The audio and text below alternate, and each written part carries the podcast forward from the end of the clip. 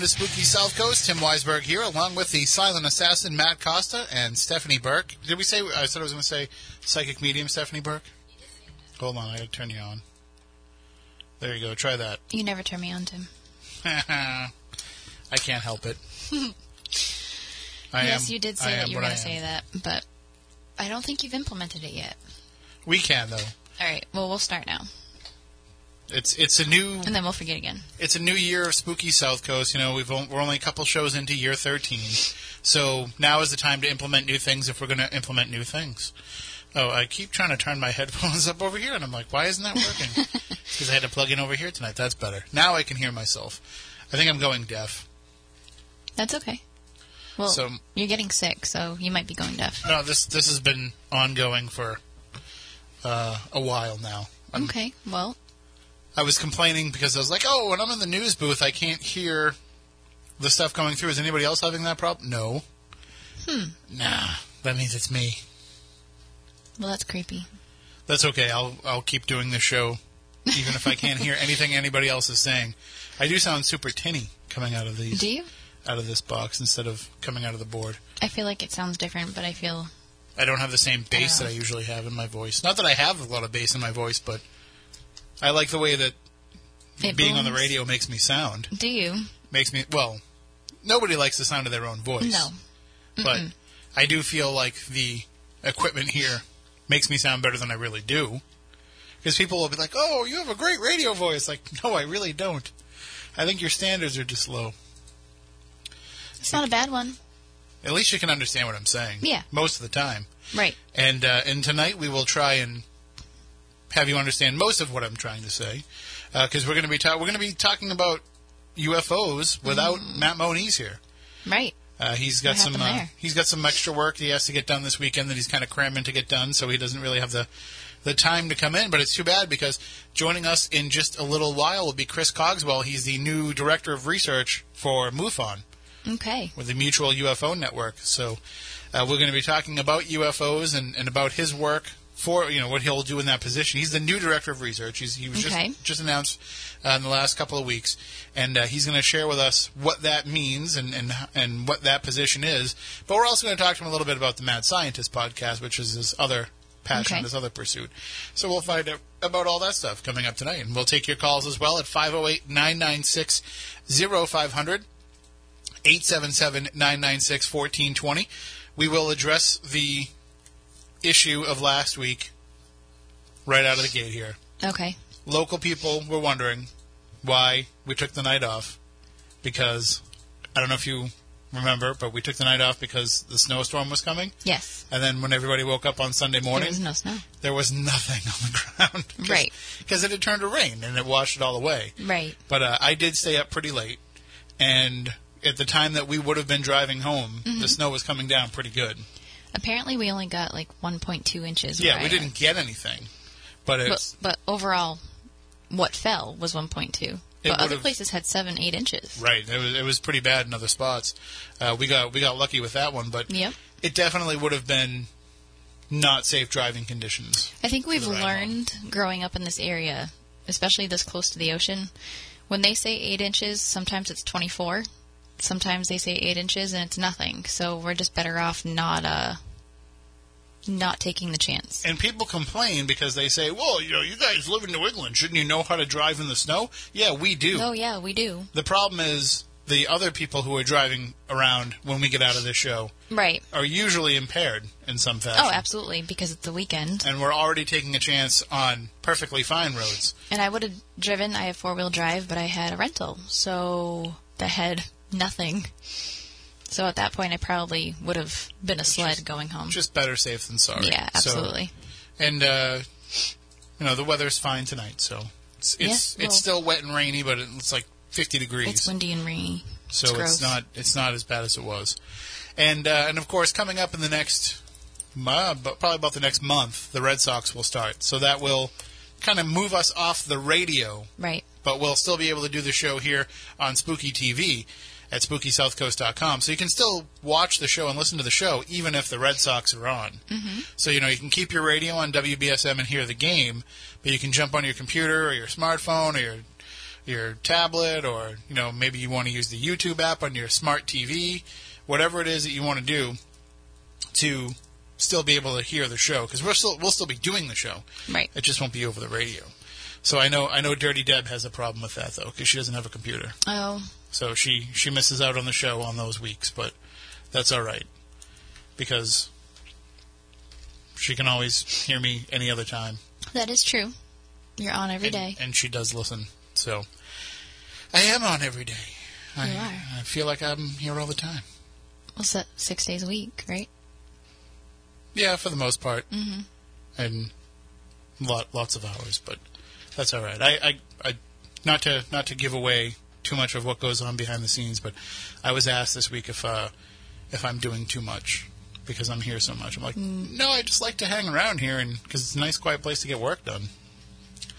But uh, Hmm. Saturday nights are fun time. That's the way I look at it. And Yes, it is. we'll have some fun tonight. Now, you you said that uh, you were traveling this week and you- just got in. Pretty, did you just basically just leave the airport and come right here? No, I actually uh, I haven't been home for 24 hours yet, but I got in early, early this morning, around like 2 a.m. and uh, didn't really sleep much. Been up all day and rushed right here when I could. So And then tomorrow you have a class to teach. I do. I'm teaching for about six hours tomorrow, and then Is, I'm is it actually teaching for six hours, or is there like some time when it's like a workshop where they're doing some things and, and you don't have to actually talk for a few minutes. it's me talking for a good six hours. That's that's going to be rough. It's definitely going to be rough. I feel like every time I travel, I, I need a few days of recovery just to get some good sleep. I don't sleep good at all when I, I leave. I go away and I'm sleeping in a weird bed. I sleep better away than I do at home. Do you? Yeah. Mm, not me. Well, but I also I also have a procedure that I go through Do you? when I'm in like a hotel room. Oh wait, do I know this procedure? Uh, oh, I don't I don't know if I've told you the procedure of what I do to sleep. Hmm, I don't know. We- Well, you know, they always have like the regular room lights, and then they have like the little table lamp lights Yeah. and all that kind of stuff. So what I do is I don't turn on the main lights at all. Okay. So like even even when I'm like in the room, unless I'm like you know doing paperwork or something Right. and I need more light, but generally I just use like those little lamp lights so that I'm when I'm in the room it's already kind of dark Darker, and yeah. dimmer and I'm I'm a little bit getting a little bit sleepier. Then I watch TV. Mm-hmm. And then I will fall asleep with the TV on because sooner or later I'm going to wake up in the middle of the night and just reach over and turn the TV off. Right. But I leave the TV on so at least it's I, I don't I don't want to hear the other people no, so I, don't hate mind hearing part. the TV because it kind of blocks out the other people. Yeah. And and then you know I usually fall asleep pretty quickly and pretty easily and, and don't have any issues and wake up the next day and I'm like, oh well, I feel all relaxed now. Not me. I got really excited because this entire month's worth of traveling, there was always something strange happening in every hotel that I was at. Like major construction. You could hear people. It was just awful. So I finally, when I went away for my work conference a couple month, uh, what a month ago, um, I got upgraded to a suite that was like in a far back corner. And I was so excited that I was going to be able to just be away and I wasn't going to be able to hear other people and it was going to be awesome. And it was the worst bed I've ever slept on in my life. So I can't win. My bed's terrible, so every hotel bed is better. See, mine's better. Now, for anybody that's watching on Spooky TV and is like, why is Tim licking his finger and rubbing something? Yeah. It's I was clearing the screen on the phone because of the glare of the lights and my glasses and everything. If there's like any kind of like fingerprints on it or anything, I can't see. If so, I had to lick yeah. it and so wipe it. thank God you did that after you said you were just getting sick. Well, this is this is how I make everybody else sick. Right. So I'm I'm not on board for this. Just so you know, It's I had to, it had to be done. had to be done. You could have taken a little bit of water and a little tissue and done the same thing. I don't want to hit hit this phone with water. Who knows what could happen? Who knows what technical problems we could have from that? No, you We're- don't need a lot. You just need a little bit. Is what's what's Mercury in? Because we were already having some problems earlier. Mercury is about to go retrograde in March. so we're probably in early phase right now. It doesn't help us any tonight then. No, but early phase does count. I'd have to look and see. When doesn't it count? Well, I don't know. well, I got I I, I prepped myself good for for tonight's show. Why isn't your mic on? It is on. He's just not talking into it. Oh, don't make my life more It's way difficult. over there. He's It's he's way over here now. he's doing that behind the scenes thing. I'm here this week. He is here. He's physically You here this are. week. It's been a while. Where have you been? Why have you left us? I've been uh, directing from uh, my jammies. I know. I'm a little jealous. I'm not gonna lie. It, you know, this show can all be done from our houses. Like we don't really have to be here. That's one true. one person kind of has to be here to put us out over the radio, but But then we would never see each other. Right. Right. That's so true. And with everything that we all get ourselves into, it's a nice little reunion. Right. so uh, we will we will continue to put on regular clothes and come to the studio. We Remember could, the- we could wear jammies. We used to. I used to back you? in the day. Yeah, I'd come in in like sweatpants or sometimes Hmm. pajama pants. Not all the time, but once in a while, I would feel like I just want to get dressed. Instead of the uh, backyard barbecue, maybe we should have a slumber party. We, can could. definitely do that. Well, we've got a couch in the studio yes. now, so we can all just you know one one person can sleep on the couch, one person can sleep on the floor, and I'll sleep in my car. It's probably cleaner. Gazelle took a perfectly good nap on that couch the other night. You did? No, Gazelle. Oh, Gazelle did. Yeah, Gazelle fit on that couch. uh, kind of. There was That's some shocking. there was there was some feet hanging over. Oh, the I'm side. sure. And we had to like kind of wipe up his drool. Whenever. Ew. He didn't really drool. I'm just kidding. All right. Well, we're going. Oh, that's a different angle. I turn around. I'm like, well, that's a weird camera angle. Now I feel like I shouldn't shouldn't move my microphone over when I move my mouse over. I do that all the time. Poor Matt has to keep up with me. Well, we're going to get into the discussion right now with tonight's guest. He is Christopher Cogswell, the new director of research for MUFON, the Mutual UFO Network. Chris received his PhD in chemical engineering, focusing on the study of nanomaterials for use as catalysts and absorbents from Northeastern University. So he's he's got plenty of experience up here in Massachusetts. He has a bachelor's degree in chemical engineering and philosophy from the University of New Hampshire. He hosts a podcast on the history and philosophy of science and fringe science claims, and is interested in how technologies and sciences are accepted by societies. We're going to get into all of that and more tonight with our guest, Chris Cogswell. We'll bring him on now. Good evening, Chris. Are you with us? Yep. Hey. All right, we got you locked and loaded here. Nice. So welcome to the show, and uh, and it's great to after talking on social media, it's great to actually finally talk uh, on the phone. Yeah, totally. Thanks for having me. Oh, we were we were very excited that you wanted to to come on. Thanks for reaching out to us, and thank you for uh, you, know stepping into this position. How did you become the director of research for MUFON?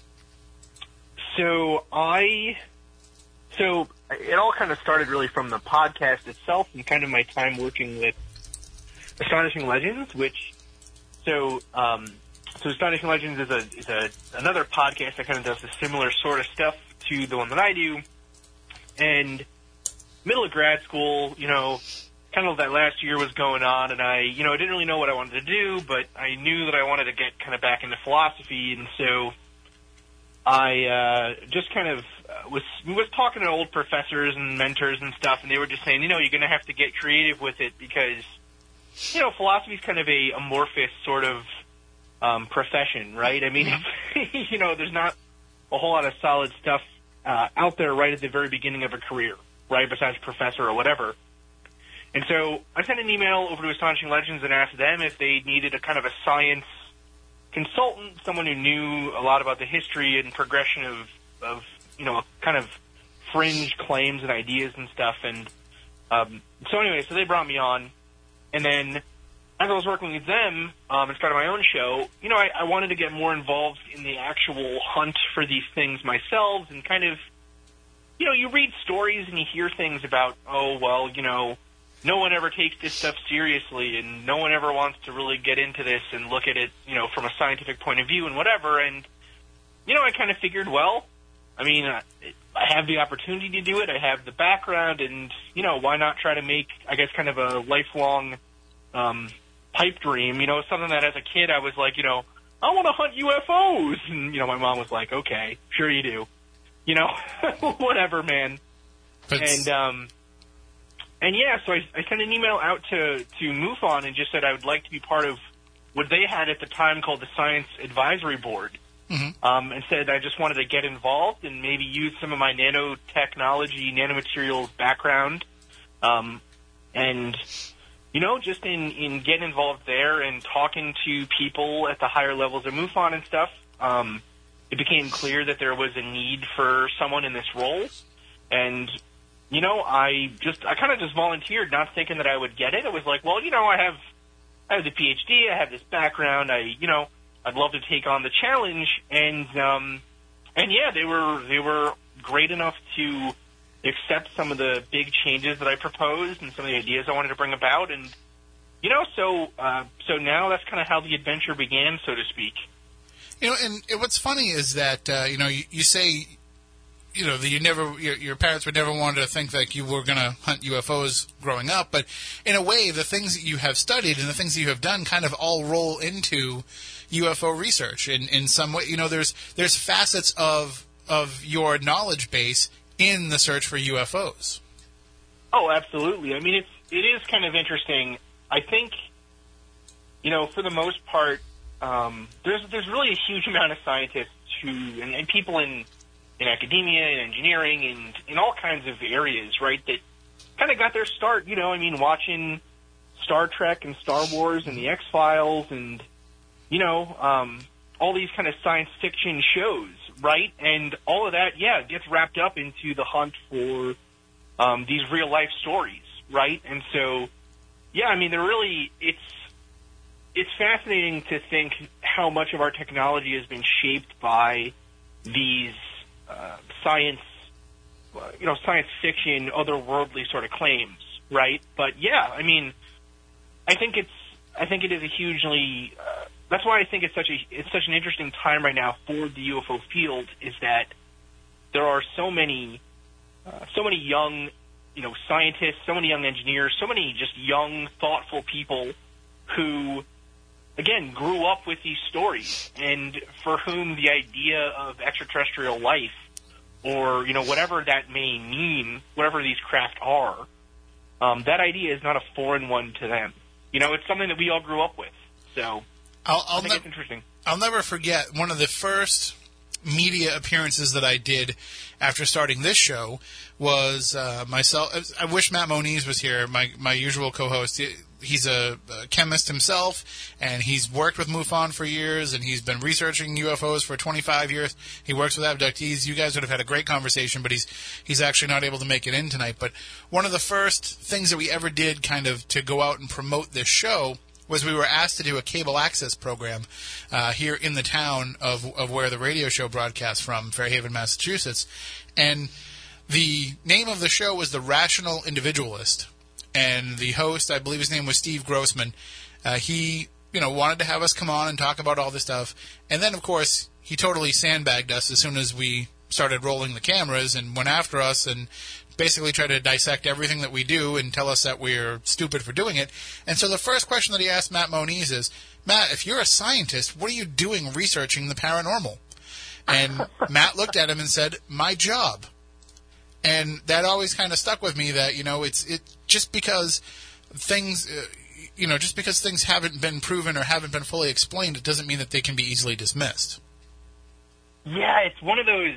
It's one of those interesting areas where if I always say this to people too, where if I was talking about, if I was couching this conversation in futurism, right? So the kind of stuff that I did talk about in my thesis and in my, um, in my kind of time in, in philosophy as well, where it was, you know, okay, well, let's imagine a society that is uh, 200 years in the future. What do we think justice means for that society? What do we mean economics?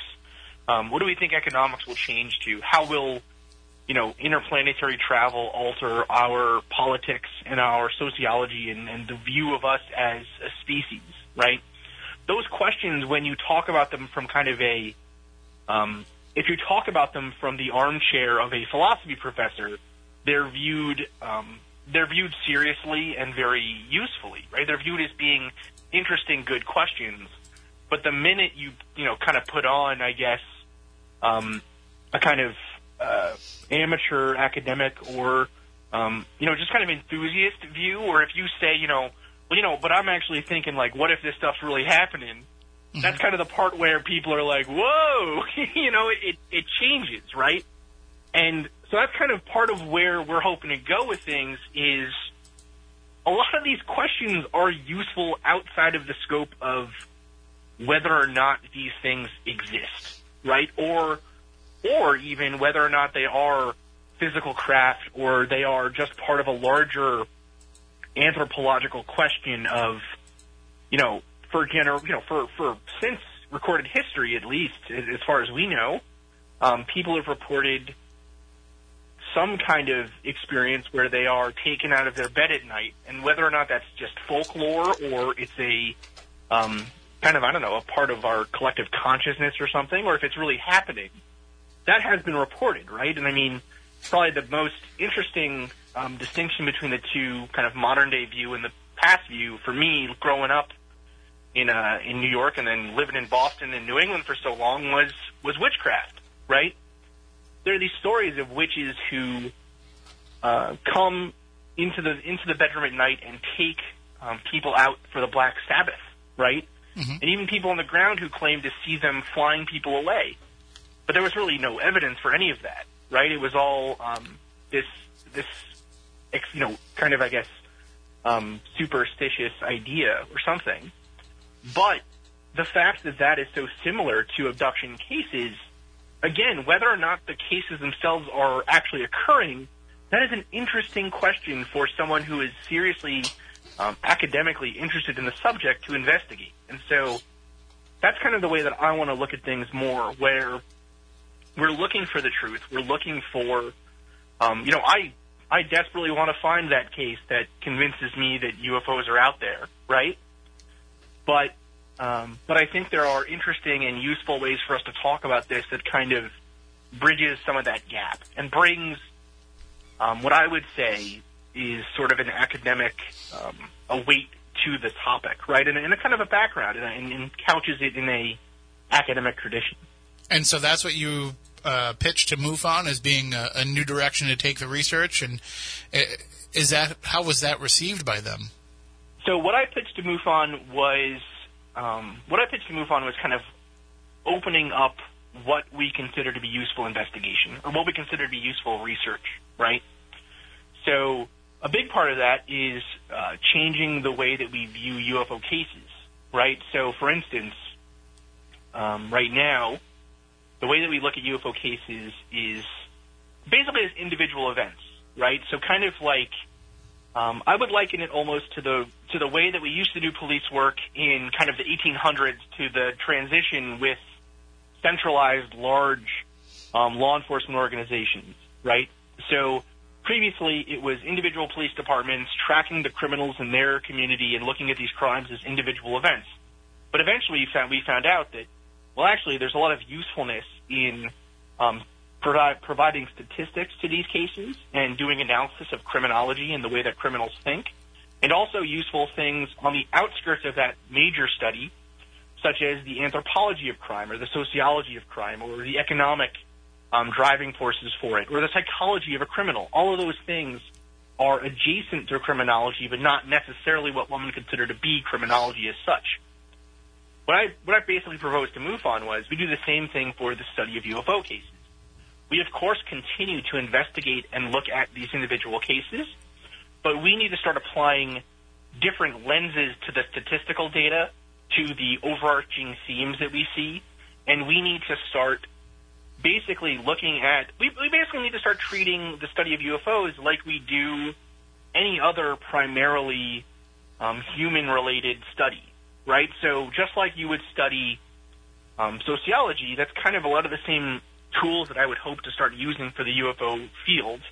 And then on top of that, bringing in people with serious scientific credentials and using those people that already exist within MUFON to actually study the, the data that we have, right? Because, I mean, there is a, it's, I mean, even if we think that 100, uh, 100% we believe that UFOs are real, and I personally do believe that. I believe that there is something to these cases even if you think that's true, you know, one out of every hundred of those cases might be a real one, but 99% of them are going to be misidentified, mm-hmm. or there's just not going to be enough info to do any kind of further study, or there's you're going to get your one or two hoaxes out of a hundred, right?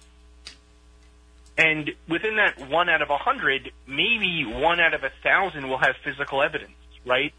um, some kind of mark on the body or, you know, singed trees or even a landing spot or something, right? So really, if we want to do something useful with this data that we collect, and we do collect a lot of it every year, we need to stop uh, focusing so much on those few cases that have, I guess, what one would maybe term forensic evidence, right? Things like these physical pieces of evidence, Mhm. and start looking at these data trends and this, um, looking at this with a wider scope. So that's part of what I what I um, proposed to MUFON. The other part was being more critical of basically making MUFON be something of a gatekeeper to what is considered to be um, good practice or good, you know, kind of. The, the thing that I always go back to when people ask me this is if everything is evidence of UFOs, then nothing is. Right? If everything is evidence of extraterrestrial contact of some sort, then we start um, we start losing the forest for the trees. Right? It's it just becomes too there's too much, and we start allowing in so much possible theorizing and information that we we can't even you can't get through it. Right? And so what I proposed was creating um, basically what amounts to an internal review board and an external review board where MUFON investigates these cases and looks for trends in the data and, and looks at the big proposals out there about what UFOs are, what these theories are that are out there, and basically provide to the public and our members a view on what that data is and what basically our experts who have been doing this for 30 years, 40 years, some of them, we know what their take on it is. So trying to provide a service as something like a peer review board or something like that for the UFO community so that we don't keep treading the same water over and over again. And one of the things that can happen with, especially you know when you liken this to criminology, one of the things that can happen in that field is that as you are building these case studies and looking at the forest for the trees and, and seeing commonalities and seeing patterns, you can almost predictively identify certain traits. And you know that's why we can say, oh, they, you know, this person fits the profile of somebody who's going to be a criminal, and and there is a lot of a, a movement toward that. Do you think we could ever be get to the point where it's predictive of of who could be the type of person that might have an abduction scenario, or you know, is this uh, some of the certain factors or certain locations that might be a, a, a spot where a UFO sighting or landing could occur? Is there a way to kind of use this information to uh, predictively know where these incidents are going to happen so that we can actually get ahead of them so that we're catching them as they happen instead of chronicling them after the fact? Sure. Well, I mean, so frankly, there, I, I don't know yet, right? We don't have the data yet. Um, we have the data, but no one's analyzed. Right. What I would say though is that I think, you know, so that actually kind of gets to the heart of one of the more interesting questions that is out there right now, raging in this field, right? That is, are are UFOs even a physical thing, right? Right? Is there any reason, as far as we can tell, to what happens, right, with this event or with these cases? Um, you kind of get into that with the the Skinwalker Ranch type stuff, where are these, you know, some of these instances just seem like um, things that are just going, getting weird for no apparent reason, right? The high strangeness of it all um, might suggest that there really, there really is no way for us to even comprehend what the, um, what the underlying theme or idea is. However, I would hope that there are trends that we can at least see. I mean, it, it really comes down to if you think that UFO cases are the result of some um, some higher intelligence or other intelligence out there visiting this planet, then potentially we can find evidence to support that in the totality of the cases, right? I mean, and that's kind of what the hope, I think, for a lot of people has been um, from shows like the X Files and, and you know these other kind of paranormal type UFO focused series, where you know what I think what people really want is us to look at all this data and see, okay, you know, um, you know, I don't know, pre- pre- predominantly women in the age gr- bracket of like 20 to 35 are being abducted. They all have this color hair and this color eyes. And they're all this descent, right? Just this kind of ethnicity, and so clearly there is some kind of genetic testing going on or something, right? Or um, or they want us to find, you know, okay, well, it's always people that um, are in are in families that have abductions and, and all this other stuff. And maybe that's going to be the case when we find when we actually go through the data and look.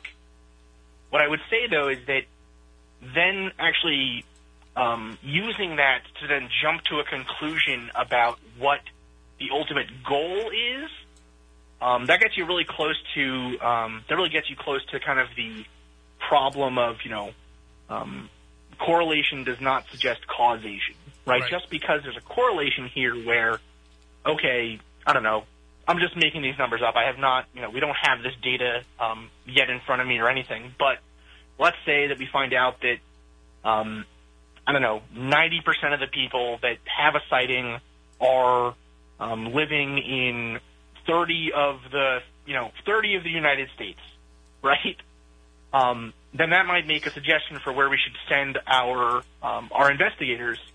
But we can't then say that that is because they're I don't know looking for a specific sort of person or someone who I don't know lives near a cornfield or something. Right? There's there's not enough info out there, I think, um, to make those kind of correlations. So, in terms of being predictive, I don't know.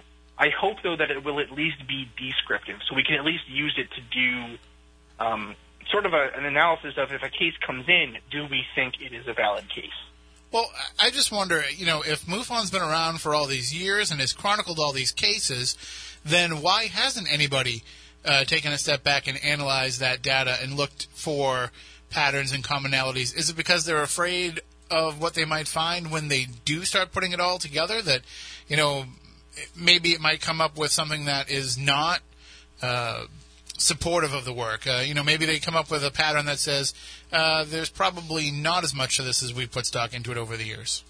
Right. Well, so I think partly it is. So I think it's a problem. It's a it's a couple. It's a layered. It's a layered issue. As guys with everything in this, in all of these types of fields, it's always a layered um, issue, right?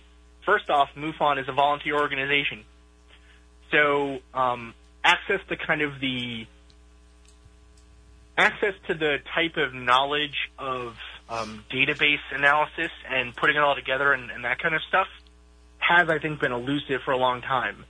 Um, you know, 10 years ago, the average MUFON member didn't grow up using Excel their entire life, right? Today, that is the case.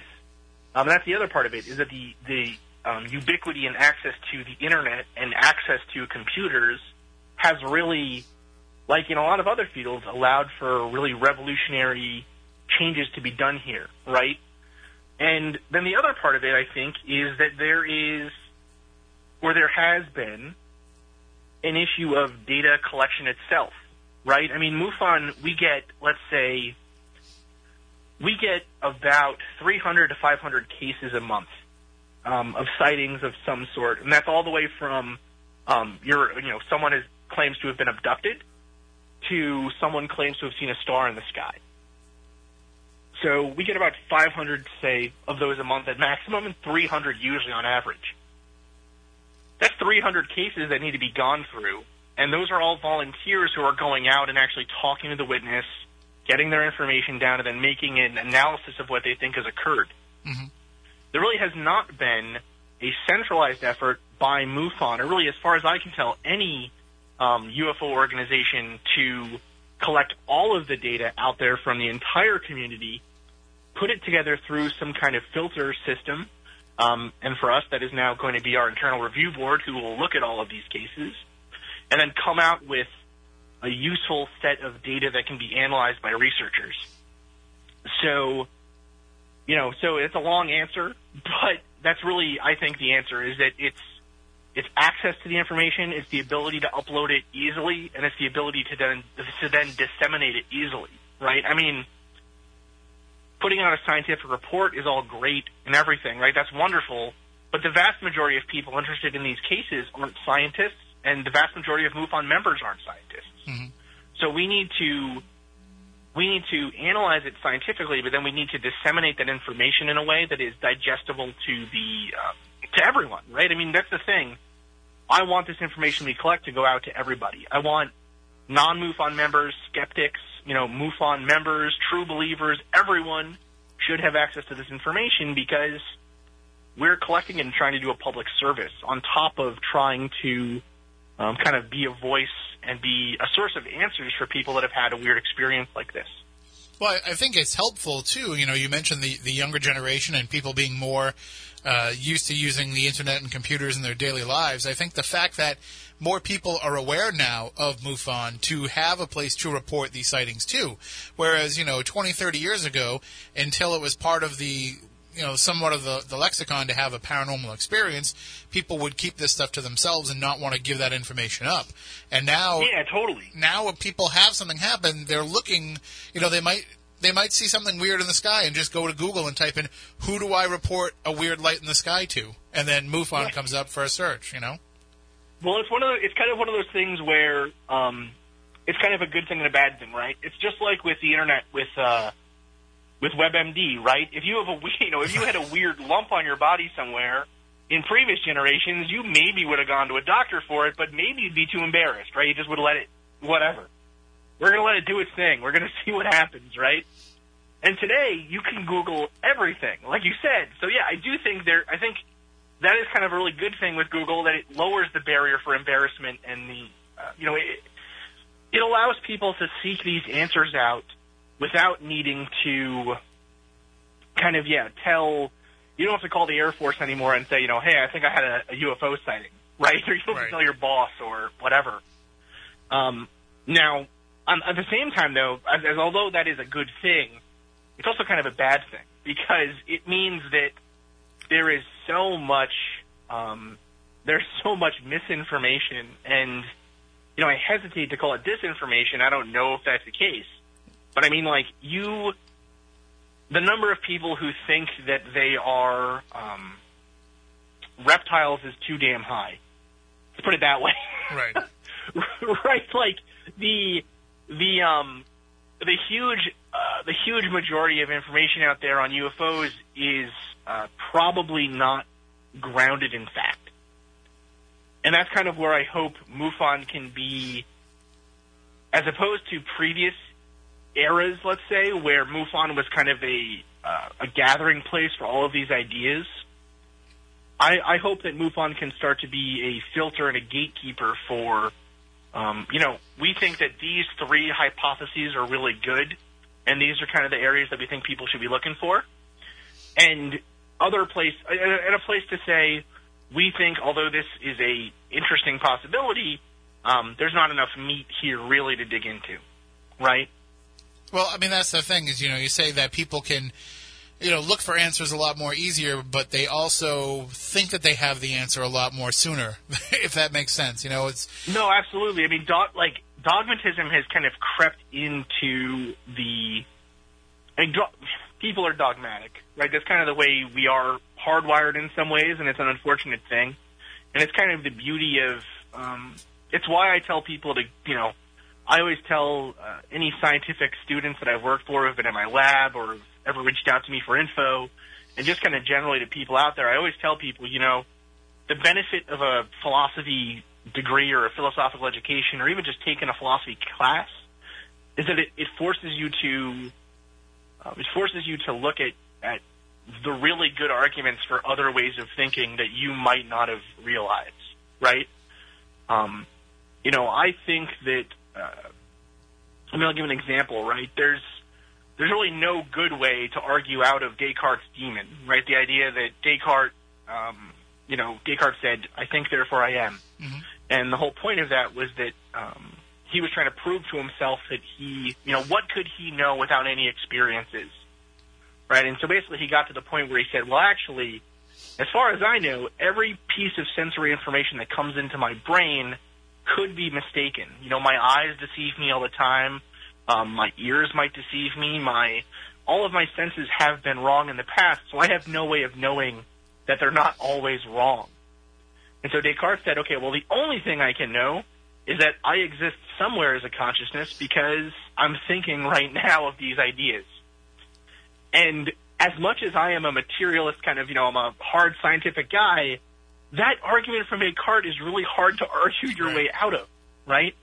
So it's it's useful to see these things and be able to say, you know, it's it's a hugely important thing I think in the UFO field to be able to say, I don't have all the answers. I don't know.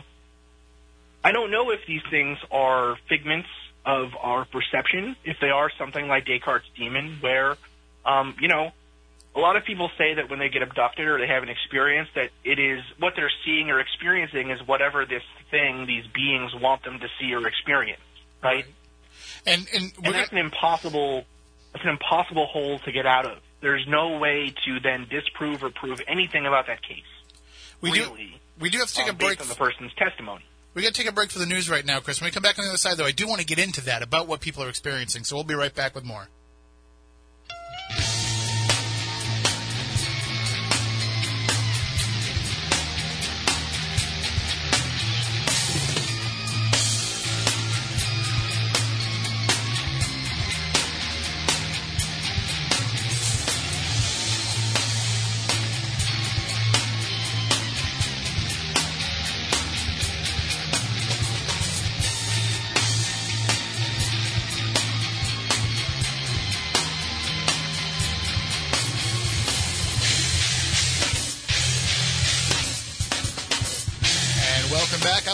Two of Spooky South Coast. Tim Weisberg here, along with the silent assassin Matt Costa. We we had to send Stephanie home because uh, she has to rest up for. The aliens abducted her. Right, I think that's what was actually happening. So she's she's telling us that she's you know tired and worn out and not feeling all that Right. great, and you know she has to teach that class tomorrow. But I know what it really is. I know that like she knows if she gets home before midnight, then she's safe. But if she's like out after midnight, the aliens might get her. Right. That's exactly it, what it is. It kind it's kind of a perfect cover to say that you don't like aliens if you are an alien. That's a good point too. So maybe that's what it is. All right, she's getting in the car now, so now we have to stop talking about it because now she'll be able to hear us. Uh, but we are having a, a fantastic, fascinating discussion with our guest tonight, Chris Cogswell. He's the new director of research for MUFON, and he's also the host of the Mad Scientist podcast. We're going to talk about that a little bit as well coming up in this hour. If at any point you want to call in with any questions, 508 996 0500. 877-996-1420. And you can also send in your questions in the chat room at spookysouthcoast.com and on YouTube. You can see us there. And, uh, well, my beard's looking pretty good tonight. Uh, we have somebody, it looks like uh, Belia or Belia in the chat room saying, was watching a Ghost Adventures episode tonight and saw the guy from here with the goatee. I don't know which, is that me? I don't know. I don't know. Was I on Ghost Adventures tonight? Maybe. Usually I gain a couple of Twitter followers when I'm on, so I don't know. Probably not. Zach doesn't have me on anymore. Uh, but let's get back into the discussion with Chris Cogswell. And uh, again, 508 996 0500 for anybody that has a question. Uh, but Chris, we were talking before the break. You had mentioned uh, abduction cases. And one of the questions that I've always wondered and asked about UFO abductions is when this is happening to people, uh, and it's happening repeatedly, we hear of these cases of people who are abducted multiple times. Why are we never able to kind of be there in the moment when that's going to happen to them? So it's actually that's actually a really interesting question, and it gets down to the it gets down to that point that I was making before the break, which was are these events um, some in some way uh, purely psychological or purely consciousness driven in some way, and that's what I would consider to be sort of the more metaphysical view of UFO cases. And then you have the more physical view, which is you know these are uh, these are flesh and blood or some kind of physical beings that are coming down and taking people out of their beds or something.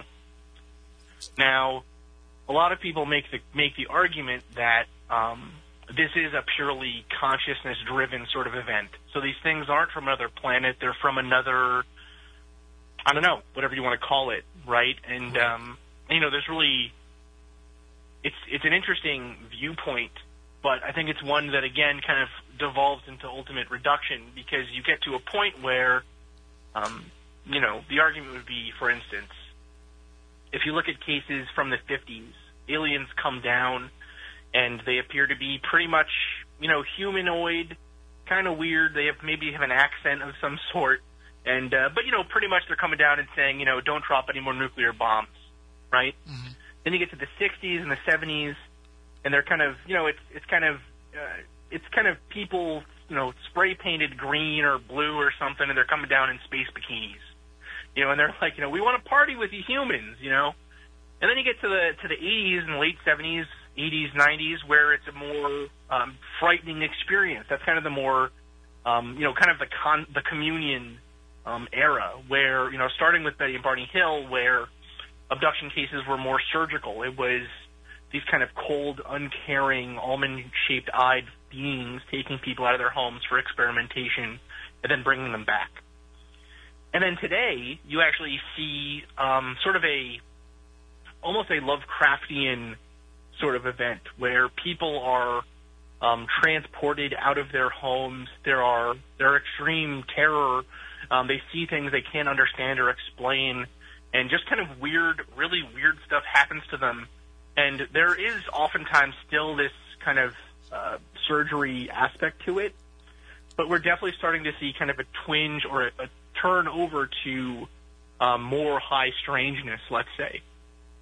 Now, the people who are pure materialists would say that that is evidence that abduction is a sociological thing, that it's being changed by our cultural perception, and so these people are either maybe a real event happened to them, but they're conflating that with what they expect an abduction to be like, or what they expect a UFO to be like. Right. But the kind of consciousness, metaphysical UFO believers would say that you know, this is evidence that they are um, changing what they appear to us as based on what they think we can handle, right? So, kind of that that idea of you know, um, well, why you know, why do you look like that, Mister Alien? And the alien says, you know, well, it's what your mind could understand, right? I'm a fifth dimensional creature or something, and you know, your puny three dimensional mind can't understand me as I truly am. I would say that uh, so so to answer your question, um, that's kind of a part of it where the inability to capture them on film, or even the fuzzy edges, let's say, um, that actually might be indicative of a good case. That actually might be indicative of someone having a real experience, right? You hear about people saying when they have these experiences, they can't they can't really remember the face, or they can't really remember the the, the exact details of what these things look like. They just kind of have perceptions um, in their peripheral vision of movement or of they get a vibe of you know um, solidness over there, and there's a being doing something to them, but they can't really focus on them in some way. Maybe that is a result of them not existing in our um, space time the way that physical things do. Maybe that is a result of them um, drugging us or, or having some kind of effect on our uh, nervous system, right? Some ability to control us so that we don't remember. And maybe that is just something that um, it's a meme that got picked up by uh, someone reading about science fiction, and it just continues, right? Because people hear it and it spreads and whatever. All three of those are valid hypotheses, and there's many more out there. And it's going to be kind of um, it's sort of up to up to us as an organization and as researchers, not even just MUFON, to try to find evidence to disprove one of those hypotheses so that the others become more valid, right? And, and I do I do just want to say quick, there is a team at MUFON specifically working on abduction cases. Um, it's the uh, or research team. They're doing some really great work right now and they're actually uh, they're they're one of the first teams actually to do or put together a uh, uh, you know you look at this stuff from a statistical point of view, from a data analysis point of view, right? So they have a survey that's been going out for quite quite some time now, and um, you know doing that kind of analysis. But yeah, I mean I don't know. Well, one of the that's a rel- question. One of the questions still is why can't we seem to get good pictures or good evidence or be there when this event occurs? Right, that, but that's a relatively new angle for MUFON to work with abductees, right? Is that uh, I thought for the, the, at least my understanding of it was always, you know, MUFON was into kind of the more of the physical, more of the uh, you know the the hard science aspects of it, and that the things like abduction was better left to like Bud Hopkins and the Intruders Foundation, organizations like Right. that. That MUFON was looking for the the physical science of the existence of UFOs, and that even things like abductions were kind of taking away some of the uh, you know taking away some of the I guess the seriousness of that research. I think over time, as more people have abduction experiences, it gets hard to turn away a potentially very viable part of piece of information or stream of information, right? Um, I, I think in some ways it is MUFON as an institution um, changing its mind, or at least opening its mind, let's say. Not necessarily changing it, but opening its mind to the possibility. But it's also um, MUFON changing literally as an organization as uh, new people come in and, you know, sort of the uh, the view of what the membership and the uh, upper levels of MUFON, kind of the people doing these investigations and directing them further and, and this kind of stuff. Um, you know, as MUFON changes memberships and, and leaders, um, the stuff that we look at is changing as well. So yeah, at, at one point, um, abductions weren't really investigated, but frankly, there are a lot more abductions every year than there are crash, uh, crashed alien ship parts, right? So I mean, it kind of becomes a it comes to a point where, um, you know, why can't we look at both pieces of evidence or both streams of evidence um, in a way that they deserve, right? Well, and, and that's what I find fascinating about uh, you talking about having a multi prong approach to the research now, and to be willing to take some of the, the metaphysical with the physical, which was something that, you know, before there was uh, maybe not necessarily with the leadership of MUFON, but in a lot of the ufology community, to say that if we start taking these fringe theories seriously, it's going to devalue the work that we've done to find, you know, landing sites and soil sample tests and and uh, all these other things that we have done to try and prove to people that these are a physical craft that is coming and visiting this planet. And I think you're probably going to get closer to the answer by uh, taking more of the metaphysical approach. Just my personal belief, but the fact that they're willing to actually open the doors to that, and that you're pushing for that as being part of the the research that is that is done, will make even if it doesn't get closer to the answer, it will open it up to way more people willing to to listen to the research that's being done. Well, you know, it's it's actually kind of interesting. I every time I talk to anybody about MUFON, I actually one of my favorite things is finding out what their opinion or view of MUFON was before they talk to me, because MUFON is kind of this. It's sort of a it's a it's it's so talking to you right now. Um, MUFON from from your experience with MUFON in the past, it is a hard science materialist uh, thing, right? That's what they're looking for. They're looking for soil samples and um, evidence of scorch marks and this kind of physical evidence. Right. At least in my experiences with them, yes. If and and and that is definitely one aspect of what MUFON has been. But then when I talk to my friends who are um, skeptics and part of skeptical societies and scientists and researchers and, and um, kind of people that are like, you know, what are you doing joining MUFON? They're, they would tell me that MUFON is a a bunch of kooks who think that um, you know there, there's an underground moon base and um, Ancient Aliens is true and all this other stuff, right? MUFON is kind of I think MUFON has become to a lot of people um, what's the word? MUFON is kind of for whoever is looking at MUFON, MUFON is the negative view that they have of the UFO field. Oh, yeah. unfortunately, you know what I mean? No, I know exactly what you mean. and it, it it's it's really hard. When I first, and I think part of the reason that that is, is that MUFON is so decentralized. If you go to a MUFON meeting in Massachusetts, you are going to have a far different experience than if you take a one-hour drive north and go to one in Vermont or go to one in New Hampshire or even, you know what I mean? Like each state has its own flavor. And so, for instance, when I went to my first MUFON meeting here in Minnesota, um, it was all uh, very, very out there, right? I mean, there was the field investigators are very grounded and centered, but the stuff that people were talking about, their experiences and everything, were, you know, um, I came to find out 50% of the room were people that claimed to have been abducted. You know what I mean? Like it's it's a group of people who come together and um, talk about their experiences in some way, right?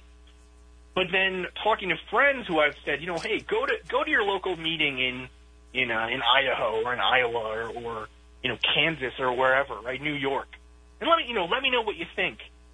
I've had some come back and say, you know, it was a room full of physicists and they didn't want to talk to me at all about, you know, um, Skinwalker Ranch and the possibility of the trickster element of UFO cases. And, you know, then you get other people that say, you know, well, it's super religious. It was, you know, it made me, um, it made me question if I want to be involved, right? Like, because it's so decentralized, there is so much variance.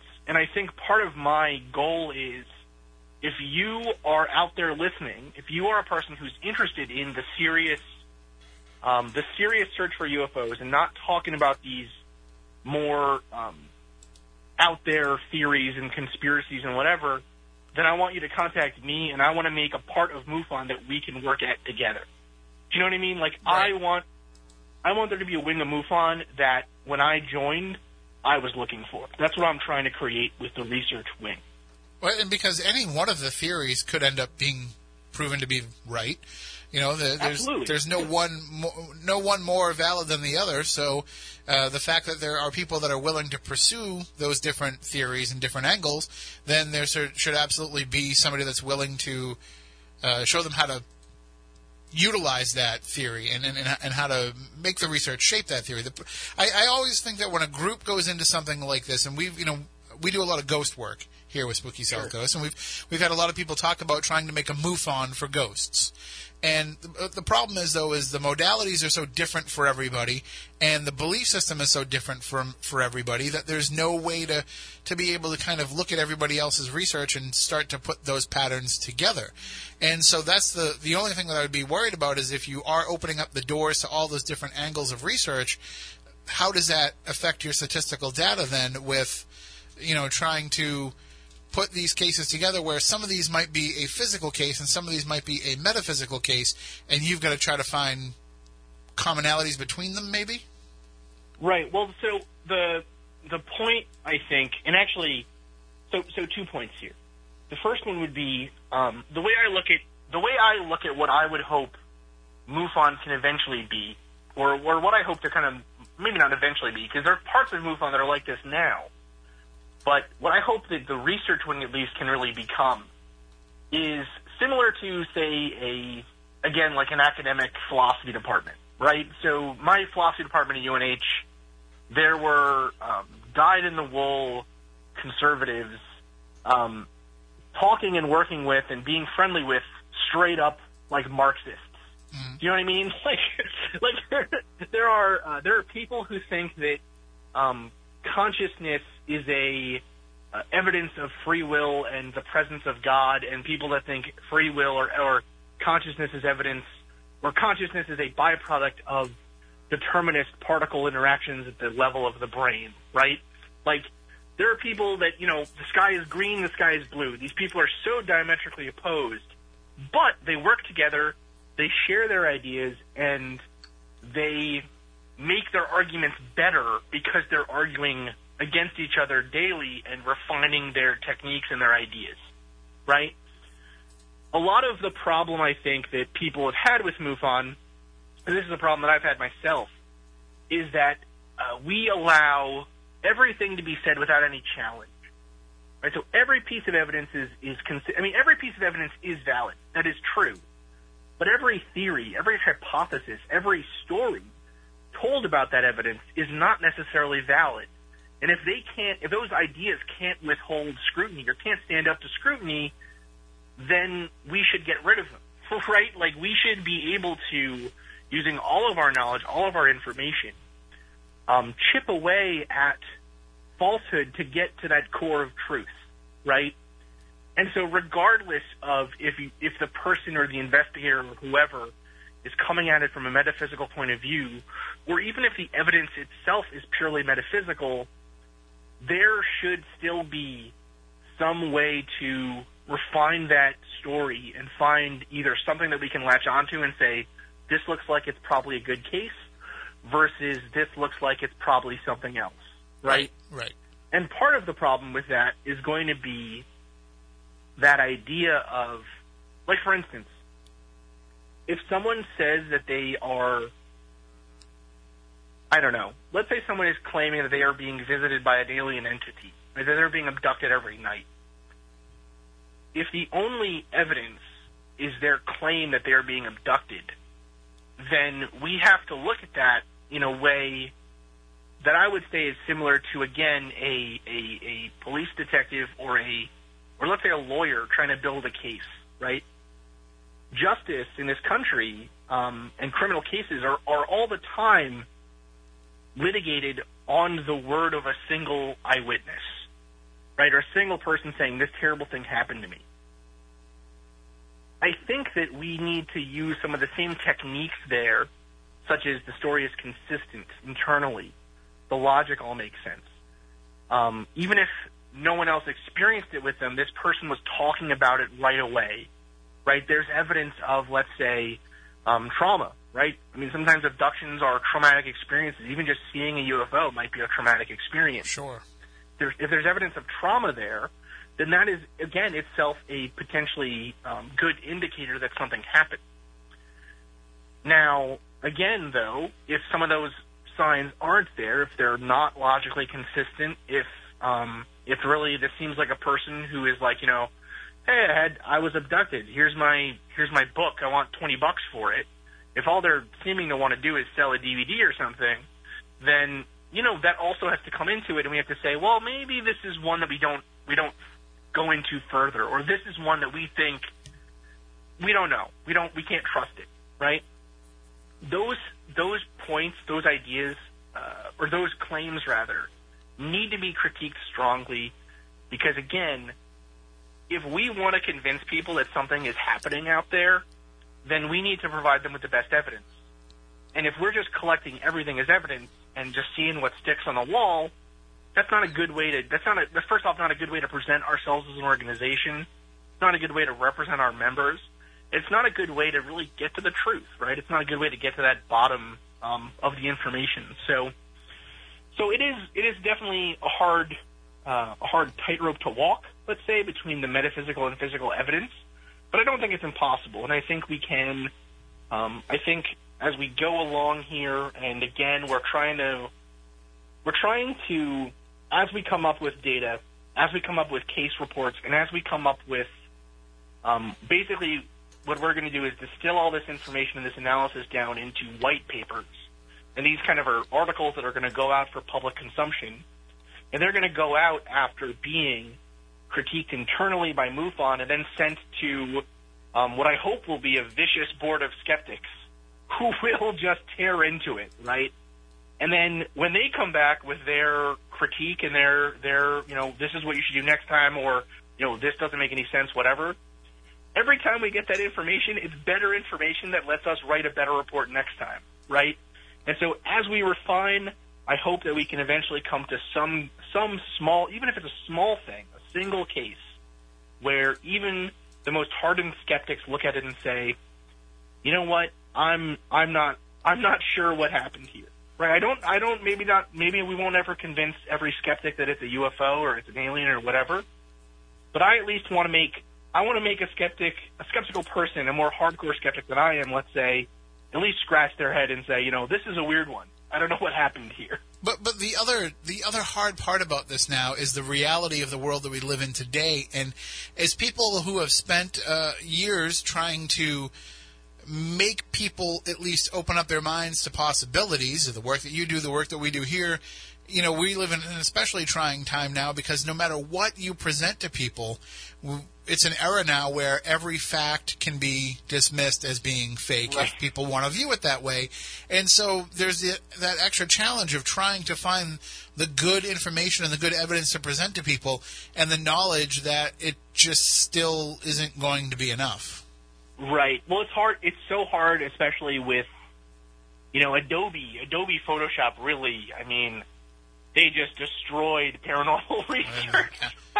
And you know, like for Ghost, we don't even need to go that far. Like for Ghost, you don't even need to spend the money on Adobe. You can just get a 99 cent app on your phone that just throws ghosts into every photo. So at least be sure. thankful they Sure, haven't done yeah. that yet for UFOs. Yeah, no, I mean, well, the, the again, that is why I think it's so important that we um, we really try to get corroborating evidence. Do you know what I mean? Like that's the thing. Let's say you're let's say you're hunting for a ghost, right? And I have I have actually yet to be on a real ghost hunt. I have one of the guys that's on our internal review board um, did ghost hunting for a while, um, and uh, he really enjoyed it and had a good time in upstate New York doing that kind of stuff. And he he's had some he's had some weird experiences. But um, but anyways, if you were hunting for a ghost and say you caught um, some kind of I don't know on camera you caught some kind of voice that said you know you know oh what's your name and the voice comes back as Mary, and then you go back in the hist- in the history books of the home or the area and find out that there was a, a violent death of a woman named Mary or something. That is corroborating evidence, right? And that's a piece you can then put forward and say, hey, look at look at this really interesting thing that occurred, right? That's kind of what we're hoping to do for UFO cases, where you know the best cases, the ones that have really stood the test of time, are the ones that have multiple witnesses or have corroborating evidence such as radar data or um, have you know uh, people who uh, remember the person talking about it the next day or cases that do have some kind of other after effect physical evidence, right? Um, burn marks or scorched trees or something, uh, a ring on the ground, whatever it is, right? And they're the cases too that have very verifiable witnesses, right? I mean, we tend to give more credence to an Air Force pilot who says, "I saw something really strange in the sky once," over you know someone like me or you who maybe not have that level of flight experience, right? But the issue is the issue is going to be, I think for me at least, the issue is going to be, um, let's say, putting that evidence out there in a way that is agreeable,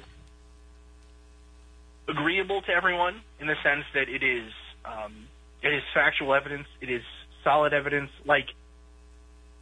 All of that stuff is done ethically and correctly and on, above board, and then also that the analysis itself is rigorous enough that we provide we, we almost provide all those skeptical arguments ourselves and we give rebuttals in those in those articles right so you know yeah someone might think that this is just someone you know whatever misidentifying a plane but flight records show there were no planes in the sky over that area that night right or the the the, the lighting pattern was wrong or something you're never in my view you're never going to convince everyone 100% of the time. Like, no matter how good a case is, if an alien came down tomorrow and shook uh, shook the hand of of the president and was like, you know, yeah, we've been visiting. Sorry for all the weird stuff we've been doing.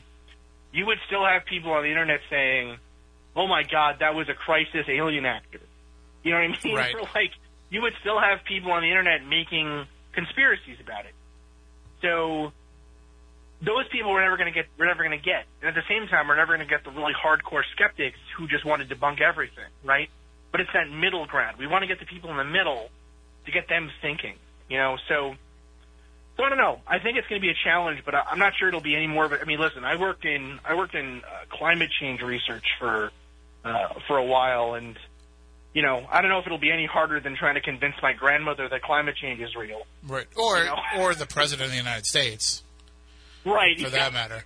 Or the head of the EPA. You know, people that should know about it, but I know it's ridiculous. Oh my goodness, science! What is happening to science? science science does not matter anymore. You know, did, did you not see the memo that went to the CDC? You know, they don't they don't want to know about statistics and, and, and information. They don't want scientific words and reports anymore.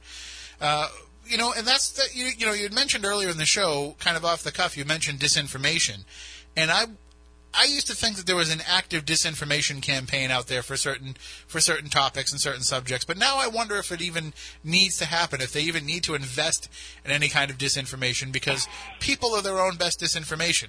People screw themselves over because we we put a guy up on a pedestal like Stan Romanek, for example. You know, here's a guy that look at this evidence that he's gotten. Look at this video that he's gotten. He might have actually captured an alien being on camera. Oh, and oh, oh, by the way, he's also into child pornography and everything else. You know, and it's like whether or not it's true doesn't matter anymore because the people who don't believe him will say, well, look at all this stuff that he does. And then the people that do believe him will say, well, look at what they're doing to set him up. And it's just, it, the argument is always going to be there because we just naturally as humans either are, are, you know, faulty human beings trying to do this work, but at the same time, we are also so easily willing to uh, believe the fact that this is too good to be true. Right. Well, we have, you know, it's we have a problem where, you know, I mean, so not that long ago, the government uh, basically came out and said, or, or at least, uh, you know, um, Elizondo came out and said, "Hey, uh, the go- I was paid by the government to look for UFOs." right? Like that is that is basically disclosure, right? That is Right. the government coming, uh, someone who worked for the government, the government not denying it, a senator saying, "Yeah, I, I paid for it too. I, I put the money out there for it." Saying, "Hey, we've been looking for UFOs." Right. I mean, it's not disclosure to say that we know that they exist, but at least No, to, but- to acknowledge the fact that we're right? looking. Yeah. like we're looking, right? The government is actively involved in looking for UFOs. And that, like, that happened. And I remember that day getting, you know, texting all my friends that are involved in this and whatever and being like, oh my God, this is crazy. Did you just see CNN? He was on, the, you know, and all this other stuff, whatever. And then the next day, nothing changed Right. right? Like, like nothing happened.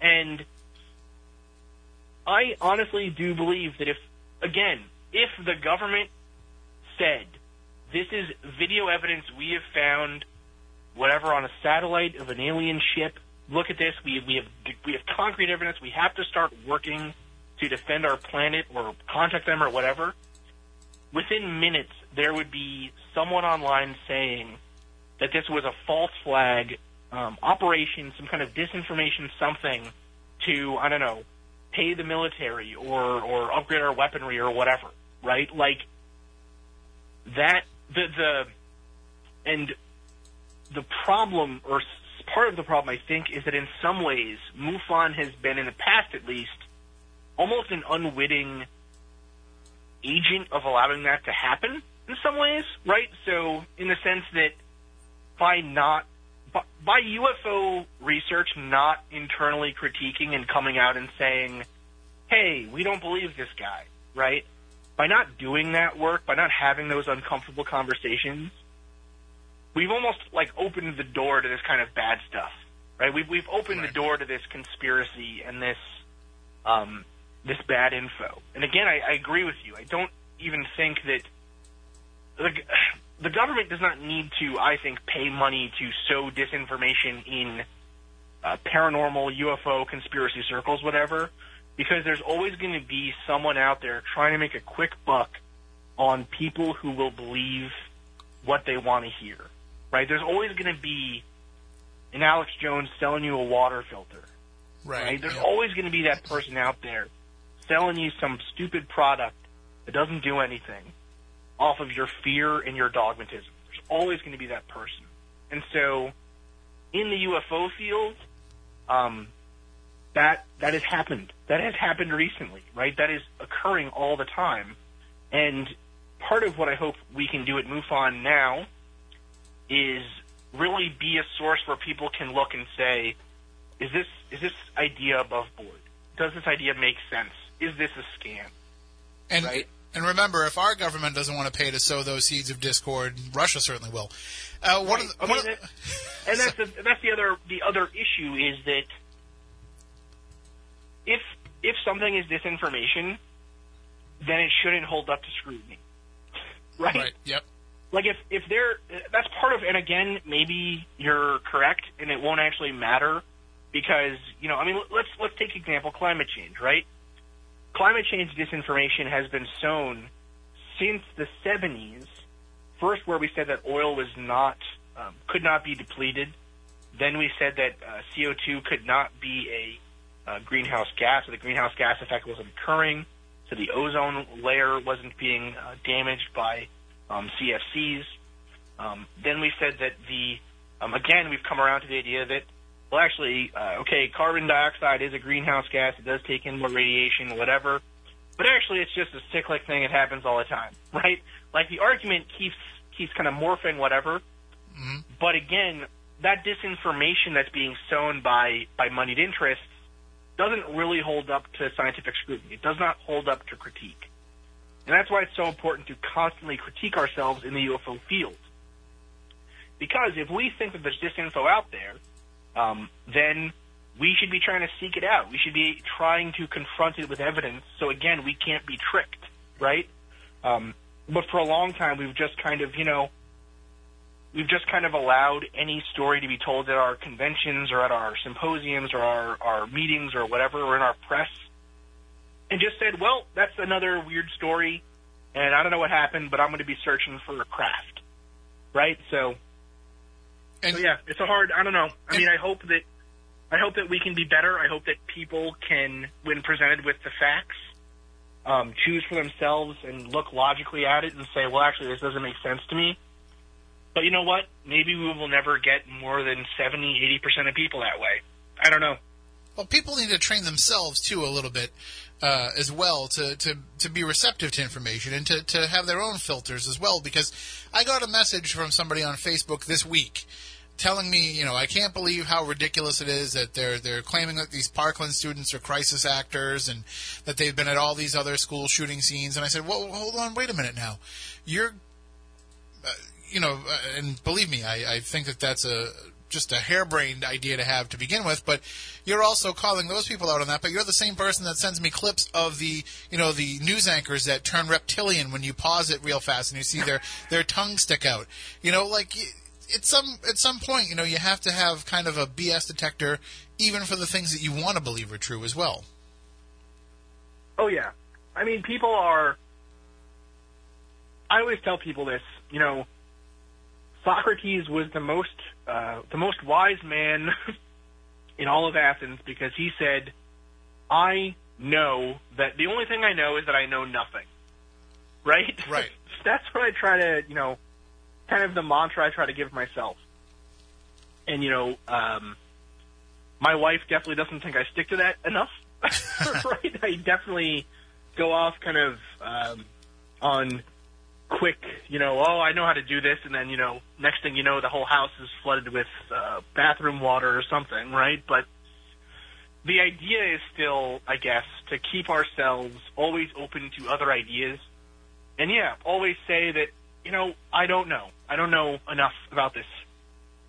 And part of, I think, the part of, I think, the challenge for groups like, say, MUFON, or you know, hunt, uh, ghost hunting societies, or um, I don't know, any any kind of research, even science, right? Even like even like you know, straight academic science. The challenge is always to not allow yourselves to get caught up in that dogmatism that happens so often throughout our history, right? Um, you know, in my own field, there is a famous paper that um, that everyone is told to read. It's like the first paper you're told to read, and so you read it and you try to go through it and whatever, and then um, and then my advisor at least told me afterwards after I read it, he had me try to replicate the experiment, and I couldn't. I could not get this experiment to work, and I kept trying it. I tried it for you know a month, two months, three months. And finally, he he pulled me aside, you know, after a after a meeting of our lab group, and he said, you know, uh, Chris, what do you think about this experiment? Why can't you get it to work? And I just said, you know, well, I don't, you know, I don't know why. I'm, I must be doing something wrong. I, I must be missing something. I don't know what's the problem. And the issue, evidently, that everyone in my field knew, except for me and all the other first year students, was that that paper is wrong.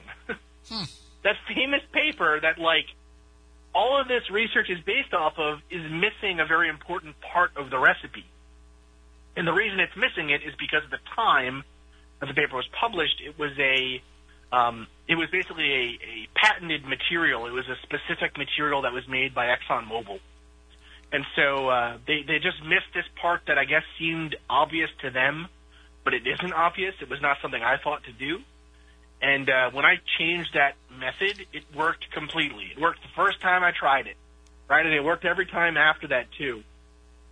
So even in the sciences, even in these these places that we think are very critical and very you know erudite and whatever, um, there are dogmas. There are dogmas. There are you know giants that we think can't be felled, or ideas that will stay forever. And it's important to remind ourselves that that's not always the case, right?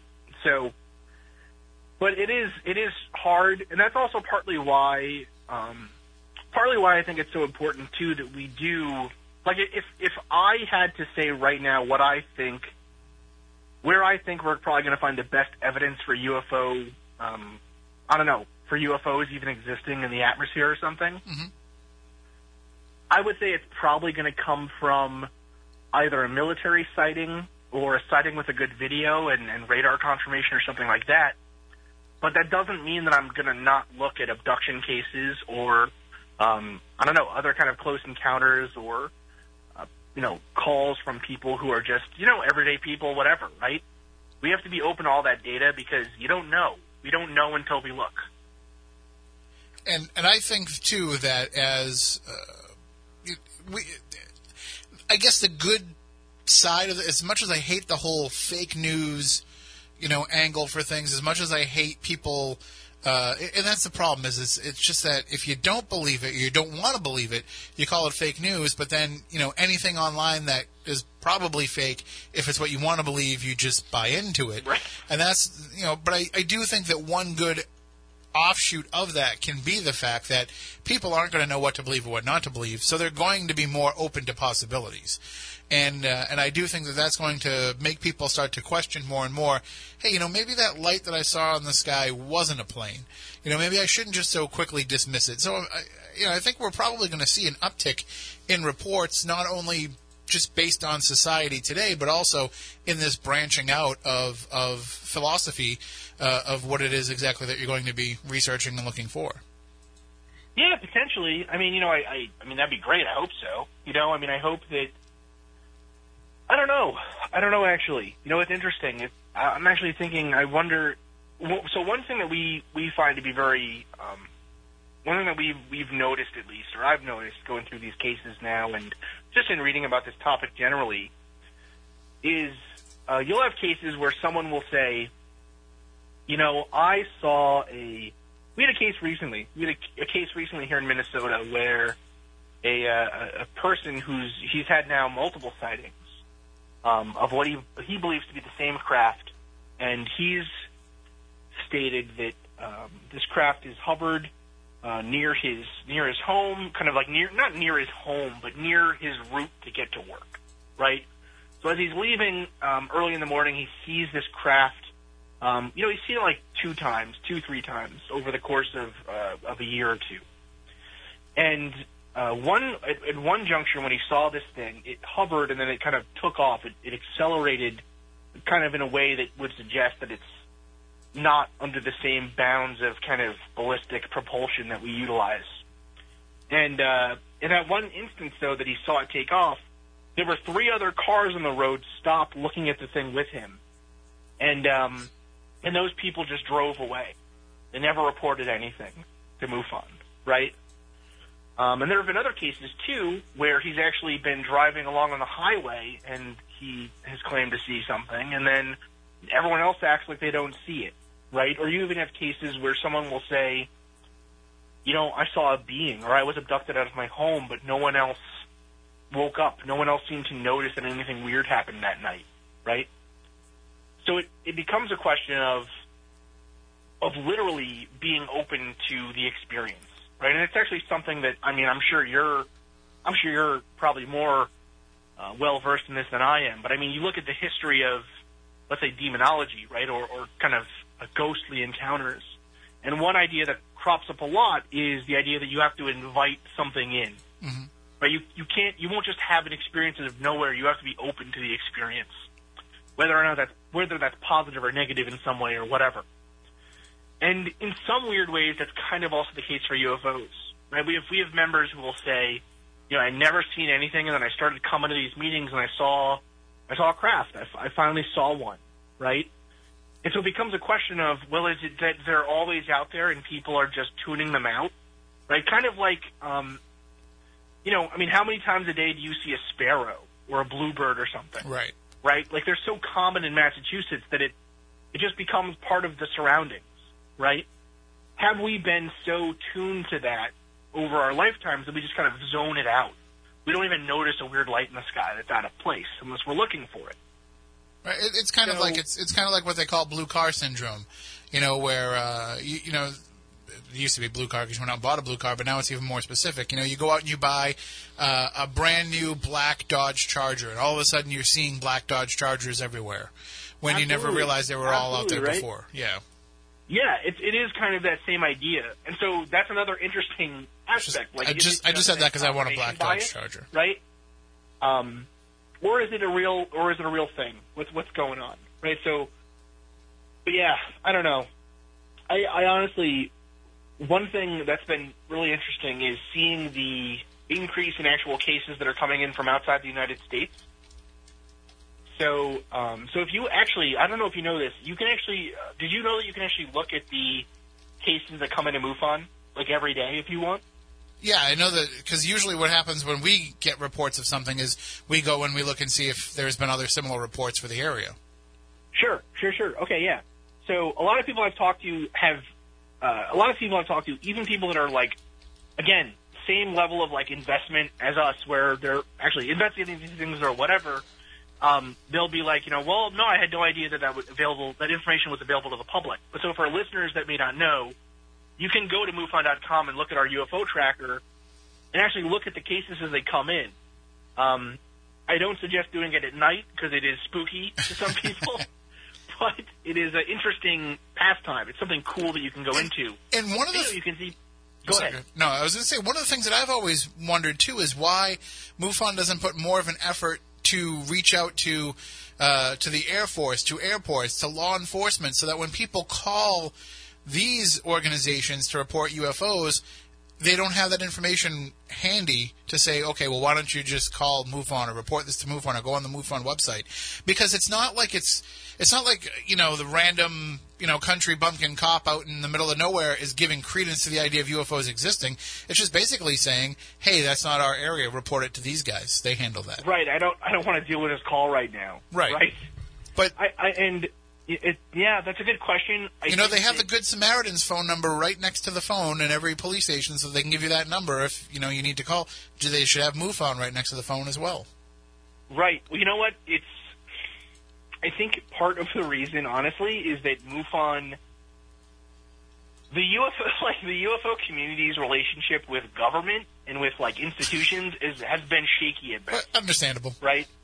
Um, you know what I mean? And I think at the same time too, um, I do think there there are uh, as MUFON gets older and as these military members get older and start to retire and and you know come come out of uh, come out of jobs that might keep them from being more actively involved in this. Um, we are actually starting to have that kind of relationship in some areas, but again, it is a hard. It can be a hard sell, Right. right? Uh, both in terms of you know the cops don't even want to you know why would they waste our time calling us in the first place, and then also you know the sense of you know um, I don't know the sense of reluctance I think on the part of um, a state director or a field investigator or something to give their name and information out to um, another person, right? Right. But um, but no, I mean that's a huge thing, and I think it is an important thing that MUFON needs to start doing more of. Let's say is making it clear that you know um, we are interested in everything. If you if it's as simple as seeing a, a star in the sky or a light that seems to zigzag around or something that you can't explain or whatever, we want to hear about it. You know what I mean? Um, and you can go on our website and report it yourself, or you can contact a, a local MUFON representative, right? But uh, but yeah, I don't know. Actually, that is a very good question, and maybe something that I'll have to bring up the next uh, the next kind of functional directors meeting. Well, we only have a few moments left in the show. Why don't you let everybody know about the Mad Scientist podcast and what people can expect uh, from that from that show? Oh yeah, totally. So, uh, so the Mad Scientist podcast is the show that I do with my co-host Marie Mayhew. We we take a hard scientific look um, at paranormal and other sorts of claims. So, um, all the way from conspiracy theories to ghost sightings to um, UFO cases to Bigfoot to vampires to all that kind of all the spooky stuff um, that you hear about in other podcasts. But we we look at it more seriously in terms of the science and the history and the philosophy that goes into those ideas. Um, it's a pretty lighthearted show where uh, we try to be pretty funny. We uh, it, it is not safe for work. We are we are a little bit crass on the air, but uh, it's super fun though. And you know, if you like this kind of stuff and you've always wanted to hear, I guess, kind of the hard science behind some of these techniques or these ideas, my show might be for you. So you can find us on iTunes, on Audio Boom, basically everywhere you listen to podcasts. It's the Mad Scientist podcast, and um, the logo is a guy with a jack o' lantern head, so it's super easy to find. and uh, and and that's what I think is is the best part. You know, the best way to look at things to have that balance of of looking at things through the hard science lens, but also still be willing to have fun with it and be willing to to say, in the end, we really don't know the answers to any of these questions yet. Yeah, I mean, ultimately, like you have to have a good sense of humor to be involved in this stuff, right? I mean, if nine times out of ten you're just gonna go talk to some interesting character who's had a weird experience, you have to be able to roll with the punches and see kind of you know a bigger picture, I guess, right? It's not always grim Scully and Mulder stuff. Really, a lot of the time it's more, um, maybe more akin to Scooby Doo you know, I mean, it's pretty, it's pretty hijinky and kind of, um, you know, it, it can be fun. So we try to have fun with it. We try to be open to ideas and stuff. And, you know, we, uh, we do though bring the science. So, you know, if you've ever wanted to know, I don't know, how, how electrons orbit a nucleus, we are those, we are that show. So, well, uh, certainly, I think our audience would love it, so they can check it out again through iTunes or wherever wherever they find podcasts, and, and right on the website too, right? Absolutely. Yep. Yeah. The Mad Scientist Podcast.com. And tell people how they can follow you on uh, social media. Yeah. So you can follow me at Chris F Cogswell. That's F is in Fred. Or you can follow me at uh, Mad Scientist Pod on Twitter. So both of those are on Twitter. You can follow me on Facebook. Um, you can follow me through MUFON, so you can you can kind of track the stuff that we're doing. And if you want to get involved, or you have an idea, you have a case, anything to do with UFOs or any of this stuff, really, you can shoot me an email at directorresearch at MUFON.com. That's all one word. Um, so directorresearch at MUFON.com. All right. Well, thank you for joining us tonight, Chris, and, and hopefully we can circle back around with you when you've uh, when you've been in the position for a while, and we can see how the stuff you're implementing is working out. Absolutely, yeah. I'd love to come back. Thank you so much for having me. All right. Thank you for coming on. You have a great night. Thanks. You too. That is Chris Cogswell. He is the director of research from MUFON and the host of the Mad Scientist podcast. We are just about out of time for this week's show. Uh, we had, I, I thought this was a fascinating discussion. I love just being able to break things down, talk about the different theories and the different ideas. It's I'm going to go back and listen to this one on podcast for sure. Uh, we're not going to be on next week because we have an event coming up next Saturday night. And speaking of events, we have a few for sale at SpookySouthCoast.com and also a few for sale at Brightstar uh, Promotions website. Uh, if you just type in Brightstar events, it'll take you right to their ticket page to get tickets for some of those events. But uh, we are going to be off next week. We'll be back in two weeks. The gang will all be here, and uh, we'll talk about some more strangeness, some more weirdness, some more spooky topics. If you want to get in touch with us during the course of the week, spooky crew at spookysouthcoast.com, or you can find us on Twitter at SpookySC. So until next time, for everybody, we want you all to stay spooktacular.